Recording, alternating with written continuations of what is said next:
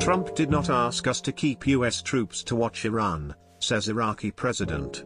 He didn't ask permission from Congress either, says one observer. President of Iraq Bahram Ahmed Salih attends an audience with Pope Francis at the Apostolic Palace on November 24, 2018 in Vatican City, Vatican.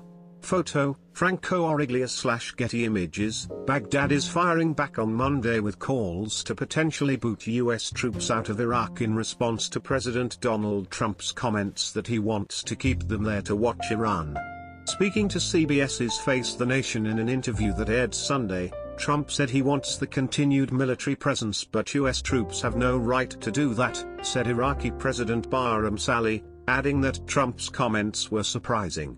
Trump did not ask us to keep US troops to watch Iran, Salih said at a forum in Baghdad. The agreement between Washington and Baghdad is for the troops to combat terrorism, he said, and doing otherwise would be unacceptable. The Iraqi constitution rejects the use of Iraq as a base for hitting or attacking a neighboring country, he said. The US is a major power, but do not pursue your own policy priorities, we live here, he stated, and added, it is of fundamental interest for Iraq to have good relations with Iran and its other neighbors. According to NPR, Trump's comments also sparked the ire of Iraq's main militias, who said they could push for a vote in parliament to kick out US troops. The outlet also noted a growing sentiment held by Iraqis that US troops should go. In addition, Agence France Presse reports, Sabak al-Sadi, a member of parliament in the bloc led by influential anti-American Shiite cleric Muqtada Sadr, has proposed a bill demanding a U.S. pullout. Trump's latest remarks had made passing such a law a national duty. Deputy Speaker of Parliament Hassan Karim al-Kaabi, also close to Sadr, said they were a new provocation, weeks after the US president sparked outrage in Iraq by visiting US troops at Ain al-Assad without meeting a single Iraqi official. Former Iraq Prime Minister Haider al-Abadi chimed in as well, writing on Twitter, Iraqi sovereignty must be respected.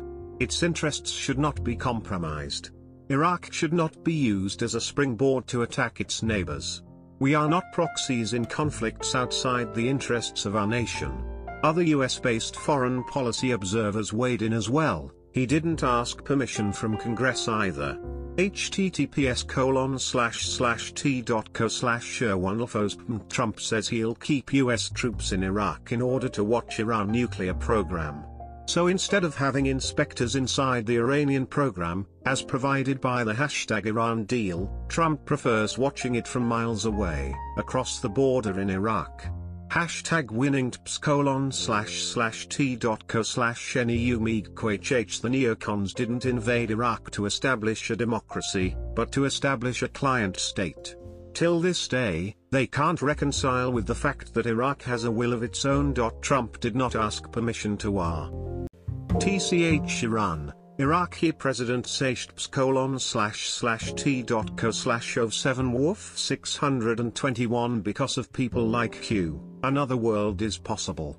There are many battles to be won, but we will battle them together all of us. Common Dreams is not your normal news site.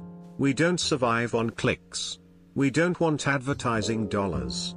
We want the world to be a better place. But we can't do it alone. It doesn't work that way. We need you.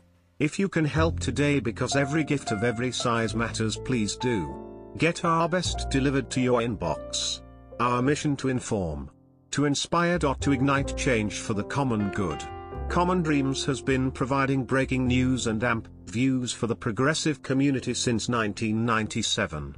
We are independent, non-profit, advertising free and 100% reader supported. Support Common Dreams Click to sign up Common Dreams is a small non-profit with a big mission. Every day of the week, we publish the most important breaking news and AMP views for the progressive community.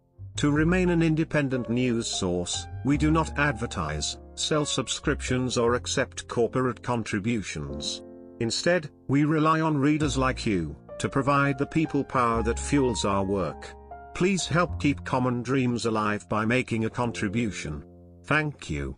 Craig Brown, co-founder Never Miss a Beat. Get our best delivered to your inbox.